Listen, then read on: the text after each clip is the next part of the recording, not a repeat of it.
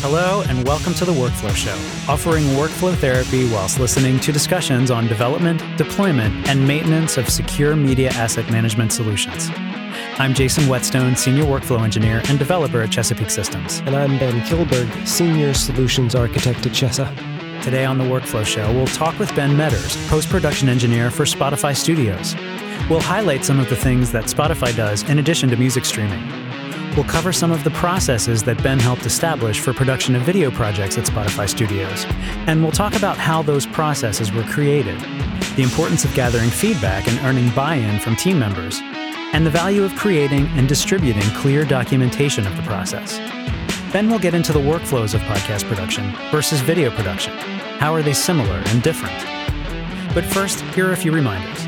If you have suggestions or feedback on the Workflow Show, or would like for us to cover something we haven't, please let us know. Email workflowshow at chesa.com or at chesapro or at workflowshow on Twitter. Please, please, guys, hit the subscribe button. It'll help you know when new episodes are available and get some more of that workflow therapy you're here for. And now let's get on to our discussion with Ben Meadors. So, Ben, tell us a little bit about Spotify Studios, and then we'll talk a little bit about you and how you got there.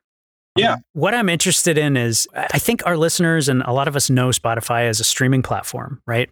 So, been around for a while. Tell us tell us what you're getting into or what Spotify is getting into these days. Uh, well, you know, I think we've seen a huge push for uh, podcast creation in the last year or so. You so you see Spotify acquiring uh, Gimlet and Parcast and The Ringer and then kind of dramatically building out the infrastructure to create content. And, and, so I think Spotify is moving more towards creating content, creating er, that original content. Correct, right? creating original content. In some cases, it's licensing content or creating exclusive content. The Michelle Obama podcast, um, all that stuff. Gotcha. So, as a production engineer, what would you say? Like, describe your role a little bit. Talk, talk about what you do. I there. oversee post production technology, uh, infrastructure, and services for Spotify Studios in Los Angeles. Gotcha.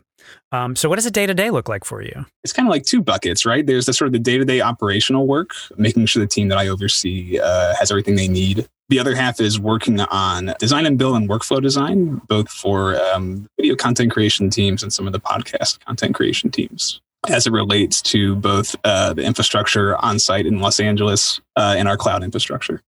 Okay, so um, so you're kind of you're kind of designing the processes of bringing content in th- and through the organization all the all the way up and through delivery and archive, right? Exactly. So I'm, so I'm responsible for making sure our assets are safe from uh, acquisition all the way to you're right, archive. Exactly. Okay, great. That's a great point to make, I think. And from my own experience working with you guys and my experience just talking to you, Ben, is that your organization seems to be very well organized. Everybody seems to have their roles and they know what they're doing. The sort of journey that a project takes uh, seems to be very well defined. So I think it's really worth putting a fine point on the fact that the, the big reason for that is because you have a resource yourself in place to help the team sort of figure out what all those steps are and then document them, right? Yeah that's a big that's a big thing for sure. I feel really lucky that the team I came into had already done a really great job of documenting every single thing you could possibly think of and making it easy to find, which is really great. I don't think you see that in a lot of places these days, particularly in, in content creation because it, it changes all the time. But having all those things in one centralized place has really helped us quickly onboard and offboard people and, and make sure everybody understands, well, this is how I this is where our naming conventions are. This is where we put files. This is where files go. Yeah, that's been really helpful. A lot of our projects, at least on the video side, are, are quick turnaround and editors come in for two weeks and leave and we'll get another editor. So it's, it's like a revolving door of people, right? So as long as we have everything documented clearly and simply, there's a lot less hiccups. I remember I remember sitting in a room with you and two of your media managers you guys kind of had an aha about I was trying to sort of talk about your process and how you guys do things and you you all kind of looked at each other and said, "Oh, why don't you just show him the uh, the internal site yeah, that everybody goes yeah. yeah, and and I saw that and I was just like, "This is fantastic." I mean, like it, this is most of the questions that a person walking into an organization like this, you know, the answers to those questions. So what talk about that a little bit? Yeah, that's great. Um, we actually just overhauled it. We we did host an internal Google site, and it's just like an internal web page that had for every role. So there's a page for editors, a page for AEs, a page for the media team, a page for the audio engineers, a page for the colorists, and it just has like a it's a quick crib sheet of of everything you would need to know in terms of like okay for the media team how do I offload? What do I use to offload? Where do I offload to? For the AEs, it's here are naming conventions. Here's where we keep all of our master assets. Here's our proxy file settings. For the editors, it's broadcast guidelines for where the, the bug goes or, or stuff like that. And just having all that in place just makes it a lot easier. Yeah, I, very detailed. There's screenshots there. There's, like you said, just just the, all the details about project settings, uh, where the bugs go, all that. You know, it, it's just a great resource. It started before I arrived. It was born out of uh, the video team at the time was pushing out a lot of content per week. They were making videos primarily for the playlist to shows. Those videos usually had like a week or less turnaround time from the shoot date. So we had to have everything very, very, very tight so that there were no delays in delivery. And we, okay. we just kind of kept okay. that practice ever since. And it's been really, like you say, very, very helpful. Uh, let me back up for a minute and let's talk about the actual videos that your team produces. Where would listeners be seeing those videos? Let's connect the dots. There's two like realms now, right? There's social. We're creating videos for Instagram or, TikTok or, or, whatever. The bulk of the studio's existence, uh, we were making videos for the playlist to show. There's three of them. There used to be a fourth a long time ago called Rock This that some people might remember but essentially, you know, they're all little artist features. They're, they're, there's uh, either live performances or sometimes we call them cover stories, which is a, a, piece about the artist and maybe the album they're working on or their inspirations or things they like to do. It's just a way to help people connect more with the music. And that's, that's what those videos are. So you, you, they're kind of embedded in a playlist. Uh, so if you're listening to Hot Country, for example, you'll hear a few songs and you might see a video of, uh, oh, I don't know, like Midland or I'm forgetting all my Hot Country artists but yeah, yeah, just to give the listeners a little bit of context on on where they might see uh, some of these videos. Let's talk a little bit about you really quick. How did you get to to the point of becoming production engineer at Spotify Studios? Just tell us a little bit about your you know your education maybe some of your previous experiences. Yeah i started in the post world at a company called arc media in new york. Uh, they make documentaries for pbs things like finding your roots a lot of american experience shows. It was really, really i really loved that job. It was a great time. I learned a lot about post production kind of like old school documentary filmmaking post production, which is really great. From there, I met, moved to a company called AbelCine. They're a full service digital cinema camera company where I, I was the um, integrated services manager and, and helped run the integration department. We built out studios and post production facilities and almost anything we could we could build, you know. Gotcha. And then from there, I'm Spotify. I was a senior AV engineer for a while until this role popped up in LA. Awesome.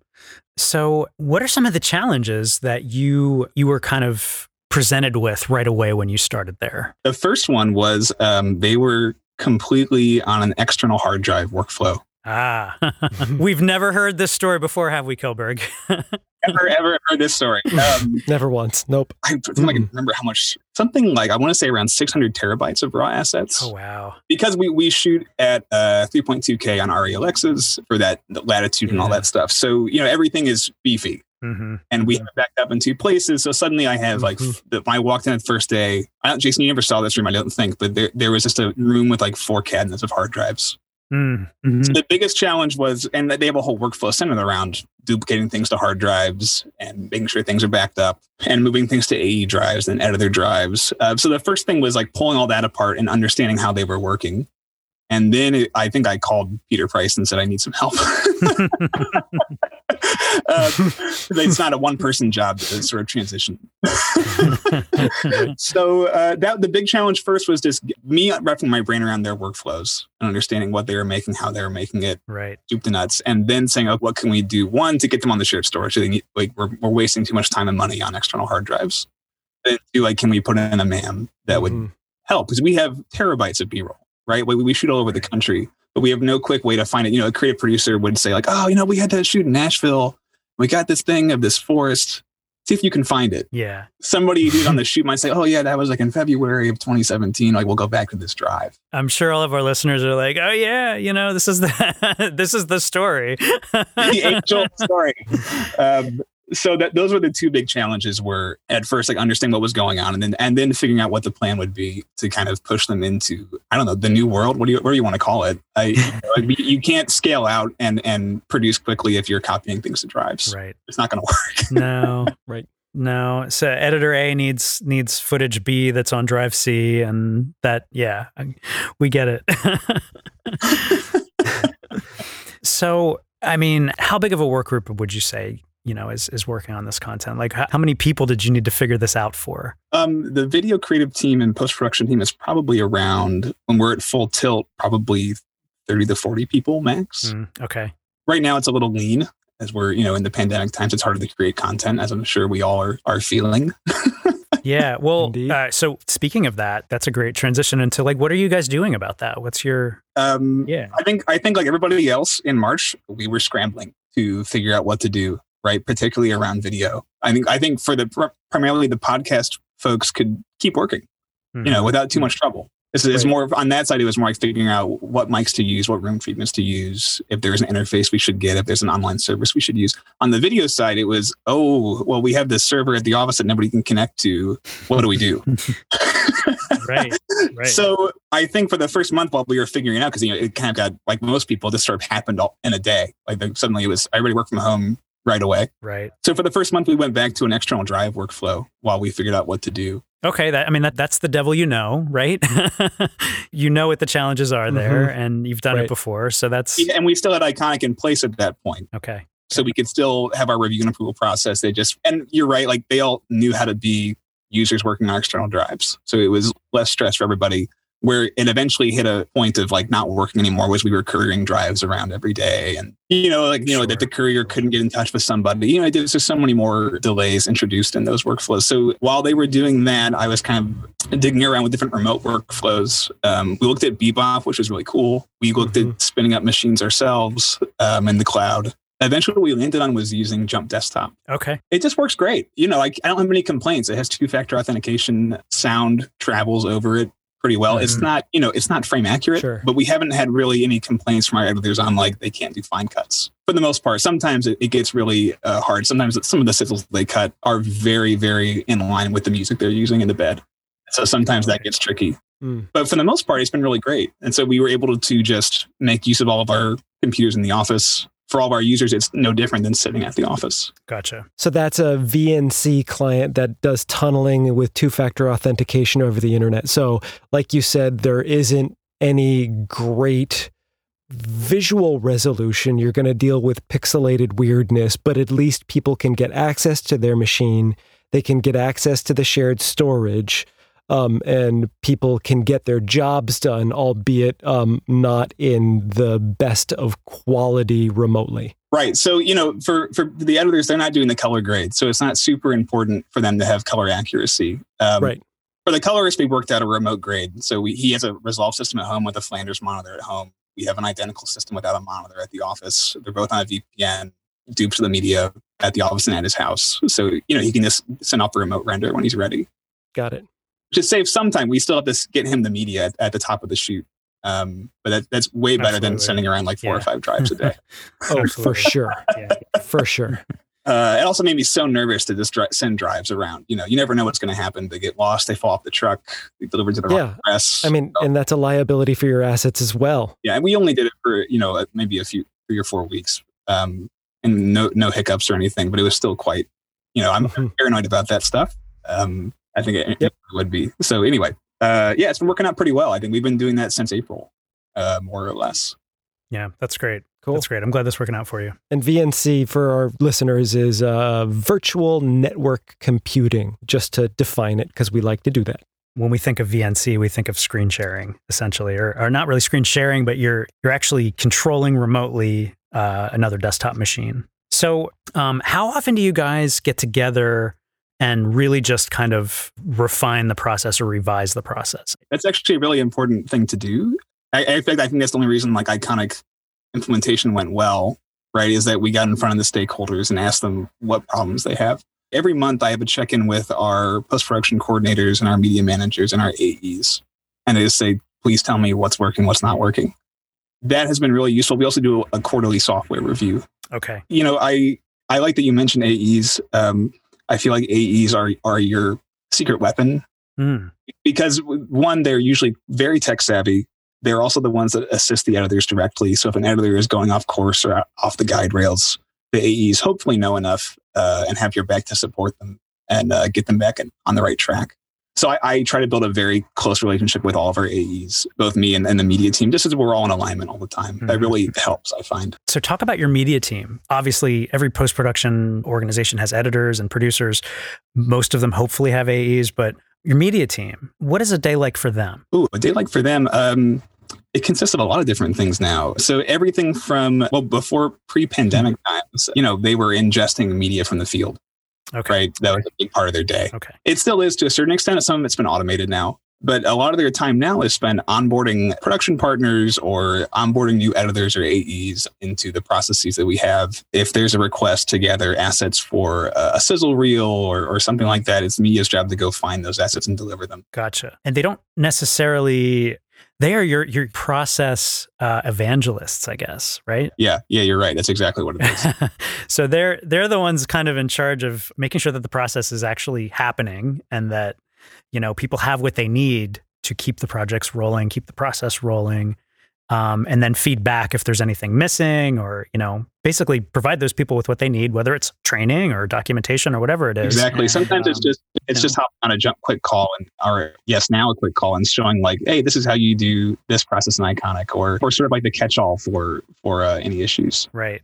Right. So I, I think that's a really good thing to call out is that these guys are great at doing their job. It sounds like in, in your uh, organization, they're a little bit of a mix between what we would traditionally call like a media manager, an asset manager, and a post production supervisor. Yeah, they, I would say they kind of mix between your traditional asset management and more of like like a tier one help. Okay, gotcha. Does that, does that make sense? Yeah, absolutely. Mm-hmm. Absolutely. They have to know, they have to be tech savvy enough to support workflow, but also be attentive to detail around asset organization. Absolutely. Yeah, and they're they're great at that. I, I love my team. So I'm I am not as uh, detail oriented as they are.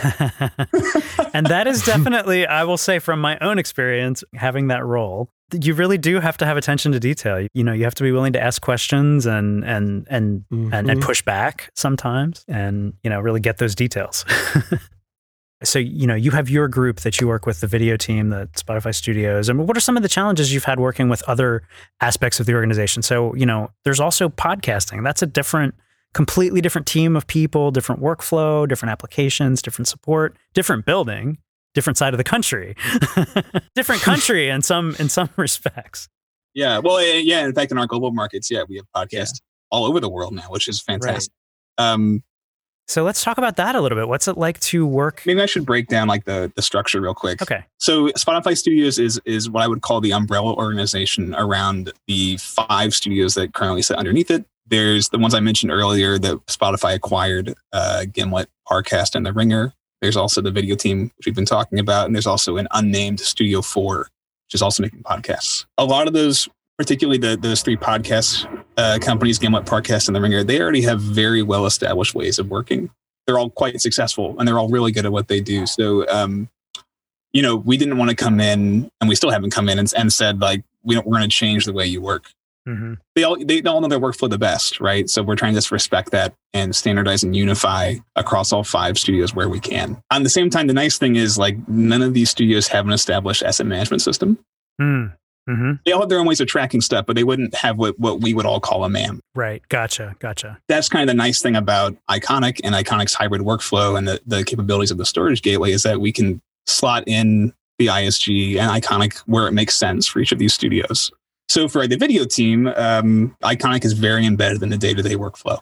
Like they're using review mm-hmm. and improve and commenting and transcoding and transcription, and all that stuff. But for other teams, it, we might just use iconik as an index of their final master assets. So the bare minimum for each of these studios is that we need to be able to see your final master assets so we can back them up to the cloud and hopefully tag them as well. That would be ideal. Okay. So you have very, very detailed, well documented process for the people that you work directly with and for that for that part of, of your job and your organization, and your work group. But you just have some pretty high level uh, requirements, goals in terms of using the tools and, and, and the process for the overall organization. Get your masters in there. This is the way they get submitted and you know. Right. So it's a lot of and we're we're in the middle of this process now. So I, I don't have too much to say about it other than that we're trying to pull apart each each team's workflow and understand it. Mm-hmm. And then that'll help us guide on what to do next. And part of that is talking to the stakeholders, understanding if there's gaps in what in what they need or if they don't want anything new. You know, it's kind of it's a line to walk. Sure if what they have is working for them and you know there's yeah and why why would we want to change that right, right. like if it's working as long as it's scalable it's good to go.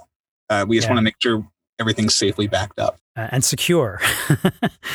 Yes um, yes. especially in this day and age of everybody has to be able to get to their stuff you know? Everybody who should be able to get to their stuff should be able to get to their stuff. And and no one else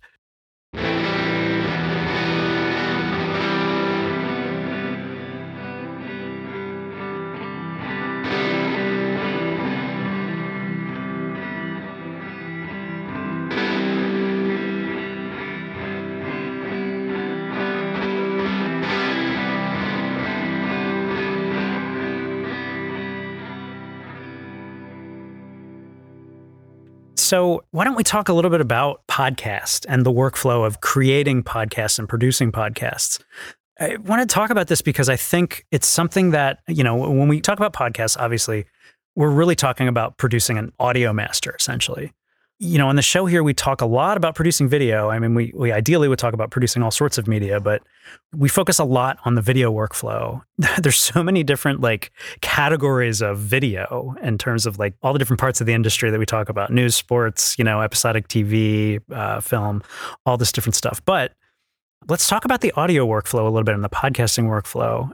One of the things that strikes me is just difference in the content in terms of file sizes. So like a workflow that may work really well. Well, let's let's let's put it this way.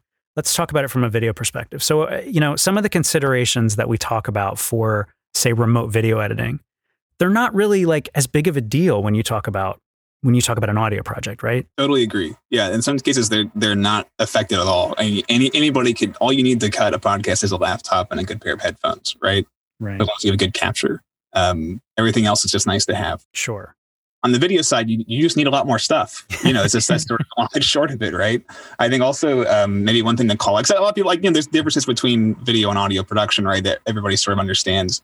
But what I think what's important to call out about it is that as you try to scale out, because video production is so much more resource intensive, it you got to kind of pay more attention to it when you're getting ready to scale out, right? It's like Mm-hmm. Things like you know storage space, transfer time, you know bandwidth needed, how long it's going to take to upload a file, export time, project file size, all that stuff like is exponentially larger with the video production just by nature of adding video to it. Sure. Yeah, absolutely. So let's let's talk a little bit about the application. When we talk about video production, we're talking Avid, Premiere, you know, Resolve. You know, there's all these different different video editing applications that we've t- we talk about a lot on this show. We don't talk as much about the audio stuff like Pro Tools, for example. Um, so I've I've been a Pro Tools user for like I don't know almost 20 years now. and uh, actually, I think it's more than that. It is more than that. Darn it. Wow. uh, Pro Tools doesn't render. That's something that, you know, when, when you have this giant video project in Premiere, for example, your application is not opening all those video files at once and playing them all back at once, right? It's rendering those. You, you're playing back a render essentially when you play back the timeline. Pro Tools doesn't do that. So so it works a little bit differently than than some of these video applications just by virtue of the fact that it really does need to have access to all those audio files on the timeline. And when you're when you're working on, say, a, a film score uh, or a uh, even a post audio production, it's a little bit different. You may end up having to, depending on how big your session is, you may end up having to, to mix stems, which is kind of the equivalent of doing a render in Premiere. But you know, that's that's something that sort of sets these applications apart quite a bit is just the fact that there's no rendering involved in these audio station applications. There's DSP involved, right? And there's real time processes. And then when we're bouncing files to disk, certainly that's a render. But you're right, there's no massive frame buffer. We're not worried about, you know, having a gigabyte worth of mm-hmm. aggregate bandwidth or even multiple hundreds of megabytes per second for each individual workstation because um, some DP decided that they wanted to use the biggest codec that they had available to them because they right. wanted to. So that right? means that that Pro Tools, uh, as opposed to Premiere, may need to have like many, many, many, many, many files open at once. Uh, which which means that performance over a, a network connection could suffer. Even though you know you've looked and you've seen like oh you know by the numbers we're just playing back audio, so this should work just fine. But that's one thing to, to, I think to call out um, in terms of the differences between a, a, a video and an audio workflow.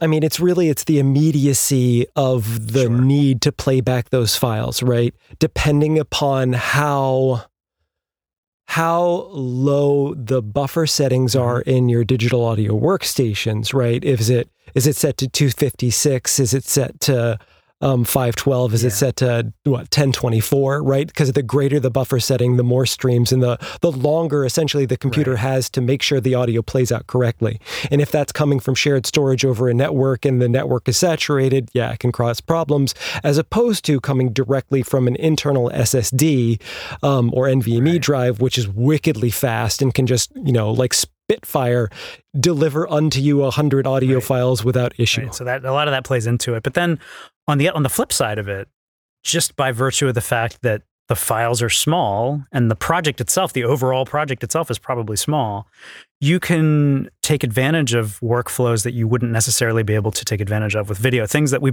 I don't want to say we won't we wouldn't even think of doing. We think of doing them all the time. It's just we run into limitations. Like use the Dropbox workflow. use the Dropbox workflow, which is like, oh, I'm going to throw this project in Dropbox and it's just going to show up on your machine.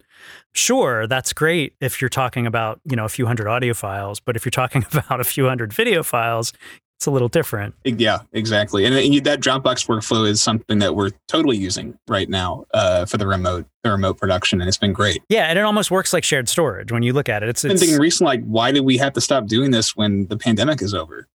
Right. Right. Like, why not make every user's workstation their their editing workstation as well? Like, why do we have to be direct connected to storage ever? Right, that right. opens up a lot more possibilities, at least from on the Well, audio side. That's that's certainly um, that's certainly the case with things like proxy edit workflows. Like, do you guys use those workflows as well in your in your Uh, yeah, but we do, we do use edit work edit proxies in the workflow just because we shoot such a high resolution. Our the open drive systems we have could could likely stand it, but just for ease of scalability, it's better to just use those. I think we use ProRes proxy codec. I think that's what we use. Okay, gotcha. Yeah. Yeah, yeah, we, we, essentially an offline online workflow. Uh, but Premiere has made it so easy these days. Uh, still have like Mhm. horror horrors from having to relink an Avid. You know, I'm Mhm. sure you guys are familiar with uh, how finicky Avid can be. Yes. Oh yeah. um, Yeah, I mean, all the NLEs are a little bit tipsy around the edges. It just depends on, you know, what their sensitive spot is and whether or not you're like, oh, don't talk about its parents. It'll just flip out, whatever it is, right? Um, I've actually found that Resolve has gotten pretty good. Yep. These days, I had a crazy idea a month ago or two months ago. Like maybe we should just all cut in Resolve. A lot of people have been having that idea. I think it's a great idea, and I, I think the Fairlight system is good enough for some audio work, you guys. But it, it's it was good enough for basic. It certainly has a good pedigree. yeah. yeah. Yeah. For sure. So, one of the things I want to come back around to, let's talk a little bit about that Dropbox workflow, just because it's good to define things for people if we're just whizzing past it, right? Mhm. I think what we're talking about is essentially caching files locally to an internal hard drive based upon a cloud network share, right? Yeah. Thank you, Kilberg, for breaking this down. I did want to. Right. Yeah. And so that allows us to, you know, have our cake and eat it too in some ways because there's a central location where everybody can get to what they need and to push back what they need.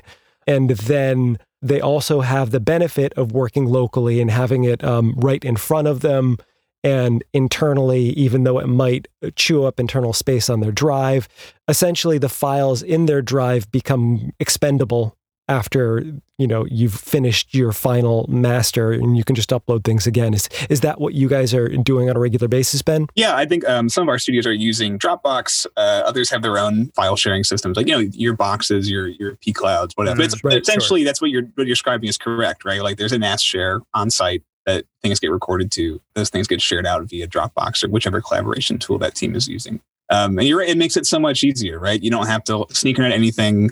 Uh, if you're flying on a plane somewhere, you know your files are with you. You don't have to be online to keep working. Yeah, those are all really beneficial. for sure let's uh, talk a little nitty gritty about some of the podcast stuff and what the standards are for what people need to deliver to you Hmm. um, and if you're sharing stuff back around is that um, you know broadcast wave files or the final renders mp3s like i'm just curious you know obviously being an audio guy myself and doing the workflow show on a regular basis it's just fascinating to be able to chat with you. Yeah, um, I can speak to um, assets we receive, like from from finished productions, if that's helpful. hmm yeah We sure always sure. ask for the session stems uh, and the session files, as well as the final output as an MP3 and as a wave. okay Pretty standard stuff, you know. I, Right. We have some delivery specs, but the nice thing is that each of these studios has already been delivering to the platform for a long time. So they they handle all that stuff. We just make sure it's all backed up and safe, gotcha Mhm. Good. Which is great. It would be a, a I think a large bottleneck if we were receiving and uploading all of the, all of those shows. For sure. So let's dig into the stems a little bit because I know stems means one thing to some people and another thing to Yeah, yeah, others, right? That's you know, question. I mean, typically when we talk about stems in the music world, it might be I want all of my drums, uh, at least maybe the overheads and the toms submixed into a stereo file, and then a separate file for the snare and the kick, separate file for the bass and vocals, and then maybe everything else for guitars and keys all in different files so that a mix engineer or somebody else, even in the video world, they might want to say, like, oh, I want to drop the, the lyrics out of this because I just want it to be this awesome fight scene or into the background dialogue. Yep. How does that translate into the podcast world? Yeah, I think it's show dependent. Okay. At minimum, typically we get uh, the stems as a music as the music bed and the dialogue. Okay. Okay. Sometimes we'll get every individual talent as a stem. Uh, it totally depends on the show and, and if we have any plans to cut social with it afterwards, as far as I know. Got it. Okay. Yeah. So it's that ultimate use of uh, uh, reuse, I should say. With that in mind, um, what's what's going to give us the most flexibility in the future? Exactly. So it's, it's always looking backwards and saying, like, well, what if we need to cut a sizzle six months from Right. now? And I imagine part of that's licensing too with the music, Mhm. right? Meaning like, oh, I want to make sure we have clearance for this before that's, you know, we play that anywhere else that we might not be allowed to. Yeah, exactly. That's a big part of it. Usually, there's always a, a licensing review as part of any any asset that goes out. Frickin' Uh, lawyers, man. Oh, you know, one thing I wanted to circle back around to, and we were talking about how documentation has really helped define and speed up internal processes and onboarding. A question that came to mind was how soon to do people receive the documentation? Like if I'm a freelancer coming to do some work for you guys, how quick do I get access to how it is and how you guys do work? Uh, the general answer is as soon as we possibly can, right? So if like, we're starting a week from now and we have their personal email address and they're willing to read stuff ahead of time, we'll send them a link to the site. We have a way to share it out securely without it being behind single sign-on. Um, hmm So the sooner the better. And then we, on their onboarding day, we say like, you know, do you want to go through this in depth? Do you have questions? So just make sure they understand it. And we also make sure that they have access to that written documentation. What we've started doing recently is having little like two or three minute video guides. Oh, awesome. Here's how you share a link. Here's how you tag metadata. Here's how you transcode something. Here's how you request a transcription. hmm Just having like a little video with a little like red circle that goes off on the mouse whenever you do something, I found it to be really helpful. I'm sure. That way we can tell Absolutely. that you know, we're getting less questions about it. Oh yeah, yeah. Yeah. And that speeds up workflow immensely. And, the, and it speaks to the power of documentation in that if people don't have to wait for an answer on how you wish for them to do things, if they can find the answers themselves, just like we talk about with media asset management speeding up search process, in terms of work production, if people can just jump into what they need to do, and if that's already been well defined, and even better that you guys have a media team that can support people to do that, it seems like you guys are just really helping to get things done in a timely manner, even though there's extra work that goes into making sure that all of that is in place. yeah, it's worth it in the long run. Ultimately, it means less work. Yeah. I think also just to just to maybe add some color to that, I think the other important point is that everybody's bought into the system, hmm right? Mm. So like they're not going to read the documentation if they don't think it's going to help them, or Yeah. the system's not going to help them. So we've spent a lot of time getting user buy-in. Right. So right, that's everything from like before we moved to iconik, it was talking about iconik, asking people what their pain points were, and then coming back and saying, "Here's how this is going to solve your problems. Mhm. Does that work for you or not?" And starting that out like six months before we started implementation really helped get everybody on board. Right. So you guys were excited. You really wanted to jump in and get and get into it, but you took the time to sort of roll out bits and pieces and and communicate and get feedback about how how that how that was going and to look. actually, in some cases, the- the silver lining of the pandemic was we got to slow down a little bit ah, and uh, really step through all those things. And it, it was a, a great chance to sort of talk to every stakeholder individually, talk through their concerns, and then say, hey, well, let's look at this. Tell me what you think about this. And getting them excited and saying, this is how you're going to save time. This is a, like, remember how the old system, remember how, how uh, uh, convoluted it was to find old assets? Now it's like a three button click thing. Let me show you how it works. Right. And that gets people Right. excited because they can run off, go, oh, I have all these other- other ways I can use these assets now right. Yep. and that bucket sort of grows and spreads and other people hear about it it makes it much easier to get people to adopt For sure. Um, you got to sure. You got to give them the reason to believe. You've demonstrated the value. That seems like a Yeah. huge part, right? Selling the story and making it meaningful for them. you also have to understand like their specific pain points if you're trying to solve the problems you think they need that need to be solved but it solves none of their problems like you're not going to get anywhere hmm Uh, I've seen it's happened to me in the past. I've seen it happen in the past. It's just way easier to to like double check Right. Yeah. before you move Yeah, forward, yeah. right? Right. Yeah. I mean, it's basic salesmanship, right? I mean, well, it it should be basic salesmanship to not talk at people, but talk to them and to, you know, help them solve their problem rather than try and give them more work to do. Exactly. Yeah, exactly. Exactly. It sounds like we're we're we're we're, t- we're talking about the Phoenix Project. If anybody hasn't hasn't read the Phoenix Project, it's it's it's a book about how to get lots and lots and lots of work done with a process. I'm reading it now. I highly recommend it. So let's ask you a few fun questions. Yeah. What are a few of the coolest workflows you've seen that have really been instrumental in helping people get their work done, either at Spotify or somewhere else? That's a great question. And it could be in relation to the pandemic, or it could be just something that you that you saw that was cool and you just thought it was awesome. Right. I mean, w- one thing recently is that this the, the ability to do uh, the new Resolve uh, 1516 has that new project manager that allows for much easier remote rendering. I think that was a big powerful thing. I don't know, guys. All, all I've been looking at is is podcast tools recently. Well, what's what's cool in podcast tools?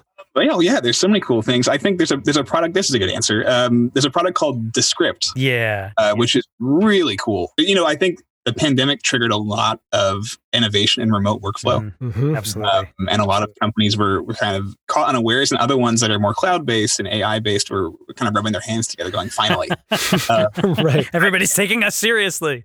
yeah, right, exactly." Yep, Now there's right. a need for us, and I, I think that's really true. And, and Descript is is a really cool tool. It's I think to any Pro Tools user, they'd be pretty adverse to it because it's not Pro Tools.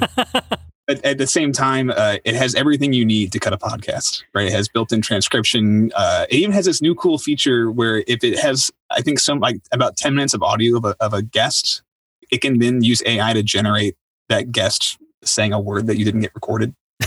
Uh, sort of that sort of like machine learning deep fake sort of stuff. Oh, that's Um, great. I'm probably That's explaining it poorly, but uh, you know, like, let's say like you're like you're like cutting a sentence together and you need like one word that you don't have. Right. It, it will generate it for you based on a, like a profile of that voice. Gotcha. A sound print. Yeah, This it's something like, like, that. I'm I'm not an audio engineer, so I'm probably explaining it poorly, but um, uh, it is that sort of stuff is really powerful. I think we're going to see more and more of that. It's Mhm. interesting. Um, so you so you said about how Pro Tools users probably would hate it. Um, and and I laughed. I laughed because I know exactly what you mean, but also I've done a lot of dialogue editing in, in my in my professional time as a as an audio engineer. And one of the things that I I found myself telling people is I would get an email from from a project manager or a producer, and they would say, "Hey, um, so the client made a change to the script. They need to cut this part out. So if you could just kind of like, you know, and, and they would give me a couple of cut points, and I would have to tell them like, you know, editing recorded speech is not like editing a Word document. it's uh, you know there's inflection and there's you know all kinds of different things that make it you know it i can cut it there but you're not going to like it I wonder, I, I don't know if you know or not, but I wonder if if this tools like Descript actually play with that. If they have the, I gotta believe if they have the ability to construct a word from recorded speech, that they would be able to like say, oh, you know, change the inflection so that I can actually edit here. iZotope RX Advanced already does that. okay, okay, thank you, Ben. There's a lot of really Thank cool you. dynamic EQ things out there. Mhm. I think that's like one of the new big trends in audio. I'm not an audio engineer again, but like in the plugins I've seen in my guys using, uh, that's one of the those are the sort of the new things they're excited Mhm. about. Mhm. I think that makes their jobs a lot easier, is my understanding. That's great. Kilberg and I are big fans of um, of, of iZotope um, and their Mhm. and their suite of plugins. They're they're very cool. But RX Right. Is their it's it's their like noise reduction suite. I, I it, there's so many different tools as part of RX that um, you know it just it, it it just does a lot of really cool stuff. And there's also an advanced version that Yeah. does surround and all kinds of other Yeah. surround. and- Very yeah. powerful. Yes. I, I, Yeah. we, we, I think primarily our, our teams use the post production suite, Okay. which I think is Okay. RX7 and Ozone. I'm probably getting this wrong, No, you're Yeah. right. You're right. uh, but it's, it's very Yeah. handy. Yep. Yeah. I think it's at some point we wanted to try and standardize the plugins everybody was Mhm. using, and I, I think the Mhm. plan was to just use iZotope. Um, I Mhm. think we pitched that plan because we didn't want to impede too much on creative technique, but um, One of the things that I love about Alloy, their their plugin Alloy, it's a channel strip plugin, and and I mean it's a great plugin. I'm sure I'm I'm going to be proven wrong here, but it's Mhm. I wouldn't say that it is that much more wonderful or fantastic than any other tra- channel strip plugin. But the fact that you can run uh, a track of audio through one single plugin and get all of your processing done just really Mm. streamlines workflow. I found, hmm and you know that plugin actually allows you to like change the, the order of the signal chain and all that kind of stuff, so you can actually treat it like you would a patch bay or whatever. Yeah, I mean, most of the good DAWs out there allow you to save channel strips as presets as well. So if you've got your favorite EQ or, or compressor or reverb or whatever it is, you can save that as essentially a chain of effects that'll just pop in for any of the channels, which is pretty cool too. But I'm with you in terms of having um, an ease of use in, inside of a single interface where it all makes sense to your brain. Yeah. Whatever makes sense to your brain obviously is going to work the best. So my workflow, you guys will appreciate this. My workflow for doing dialogue, a lot of the time it was that I had a script that was divided up into blocks. And what I had to deliver, very small, like not even high quality MP3 files, they were going to be linked to like a, a learning management system or some type of presentation, guided presentation. So I needed to deliver all of these audio files that were chopped up into little bits. The best way to do that was to run them through a single plugin. And that way you, you end up with, you Mhm. know, if you've got 100 clips on your timeline, you've got 100 audio files then at the end of that that are all processed through that plugin. Having the channel strip Right. was really uh, essential to doing that. Otherwise, it would have been several passes. And uh, I digress. Indeed. so that's cool. So how do you predict innovation in the M&E industry? Um, so really what the heart of that question is kind of like, what, what do you, when you look at what's out there, what do you think is really going to catch on and be cool? I think like in general, M&E is the last to come to the table when there's a, a new tech idea. So um, things like machine learning or AI or, or cloud-based computing, like the other IT industries are already doing it before M&E is. So in general, I, I just look and see what other people are doing outside of M&E and go, this is going to come to M&E eventually. I also really like talking to systems integrators and manufacturers and saying, what are you guys working on? And those two things kind of help me get an idea of um, what's coming down the pipe and then how we might be able to use those tools. I think a lot of people that do what you do and a lot of people that do what Ben and I do um, have some great answers for this question. But what's been the hardest part of your own growth in the M&E field? Wow, that's a really good question. When I was when I was starting out, I think it was there's no like central place to learn anything, Mhm. right? Mhm. Like you learn things as you go. You learn things from people that have been doing it more than you. You've been you learn it from I mean manufacturer training, um, but there's no like centralized wealth of knowledge. I guess so. That that was really hard. I think in the last couple of years, it's gotten a lot Mhm. better.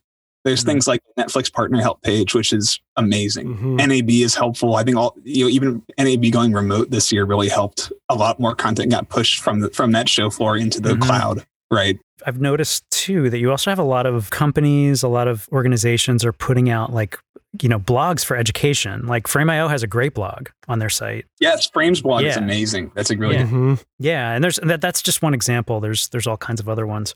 There were some before that, but they were really hard to find, and you really had to know what you were looking for. Yeah, it was mostly forums, right? I think uh, the Creative Cow Forums. is like one of the Yeah, pinnacles of knowledge for a long Yeah, time. yeah. It still is, I think. If you're troubleshooting an Avid problem, it's probably Yep. the best place um, to go. I actually think I owe Creative Cow for for where I'm at now. ben, what are some shows or movies that you've been uh, watching or you think are really cool these days? Two weeks ago, we finished watching Mythic Quest on Apple TV. Mm. Okay. I thought that was really great for a few reasons. One was they they have integrated uh, the Unreal Engine into like cinematic storytelling, which is wild. Mm. I, I know the Mandalorian's doing that as well uh, in a different way, but um, Indeed. uh, which is really cool. But just, you know, this the way they've integrated like was essentially a World of Warcraft esque game uh, into the storytelling was fascinating. I think the other thing that was really cool was their quarantine episode, where they sent out iPhone kits to everybody and shot a whole episode remotely, uh, and it didn't look like a Zoom call, Nice. which at the time was very different than everything else coming out during the. You know, this is Yeah. like probably April, something like that. Um, I so that show's been really good. I think it's really smart humor. Yep. Okay, so same question, but for songs, composers, albums, bands. Let me pull up my Spotify. app. I got back into some old prog rock, Okay. listened to some Yes albums. Um, new bands I've been listening to um, a band called Saintseneca. Uh, is one of my favorite bands on the kind of indie scene. My music, I'm exposing my weird music tastes here. That's Uh, fine. That's what we love. yeah. my one of my favorite bands is the Mountain Goats. With their John Darnielle sort of a, a I don't know how you describe their music. It's quite good. He just had an album that came out a months ago called Songs for Pierre Chuvin. And it was it's basically he read a book about the fall of the uh, pagans in the, the twilight of the Roman Roman Empire. Hmm. Uh, Wow. it's fascinating. Wow. So anyway, he wrote, he wrote like a bunch of songs about him, and um, I don't know, it's just a jam. He did record them all on a, on a boombox, um, which is like what he used to do back in the day. Wow. Wow. I, I, I love stuff like that. I think he's an American treasure. His, his way with words is really Bob Dylan esque, I guess. I don't know. He's much more of a poet. Sometimes I was a musician in other life, so I like listening to stuff I played. I was a, a jazz bassist for a long time. Um, so you know, I always have like some some sort of big band music on in the background sometimes. That's Uh, awesome. The wiring I find in your brain, being able to think in music, right? Being able to essentially like have a feeling and have your hands connect to a chunk of wood and some metal and um, make that come out as a tangible emotion that somebody can uh, connect with is magic. And the in a f- different language. it is right. literally, yeah. Yeah. You, like, you, like it's like any language. You have to keep practicing it, otherwise you lose it. Yes. uh, Right. very quickly. Just like if you're in shape or not in shape. Um, Yeah. Actually, Um, there there is a line I can't recite it. I I might have to look it up. And there is a Mm. there's a line in Name of the Wind about uh, music being a fickle mistress. Like if you give her Oh. if you if you give her the time and the attention, she'll always be there when you call. But but if you don't, Mhm. she'll never be there when you when you come calling. Right. Um, yeah, I butchered Yeah, it, But it's true. but it is true. Yeah, Mhm. very good. Well, it's been great to spend time with you today, Ben Meadors, post production engineer for Spotify Studios. Thanks so much for having me, guys. It's been great. And with that, I'd like to thank our listeners for listening to The Workflow Show. I'm Jason Whetstone, Senior Workflow Engineer at CHESA. And I'm Ben Kilberg, Senior Solutions Architect. Email us your suggestions at workflowshow at chesa.com or shout out to us at Workflow Show on Twitter. The Workflow Show is a production of Chesapeake Systems and More Banana Productions. Thank you for listening and enjoy your day.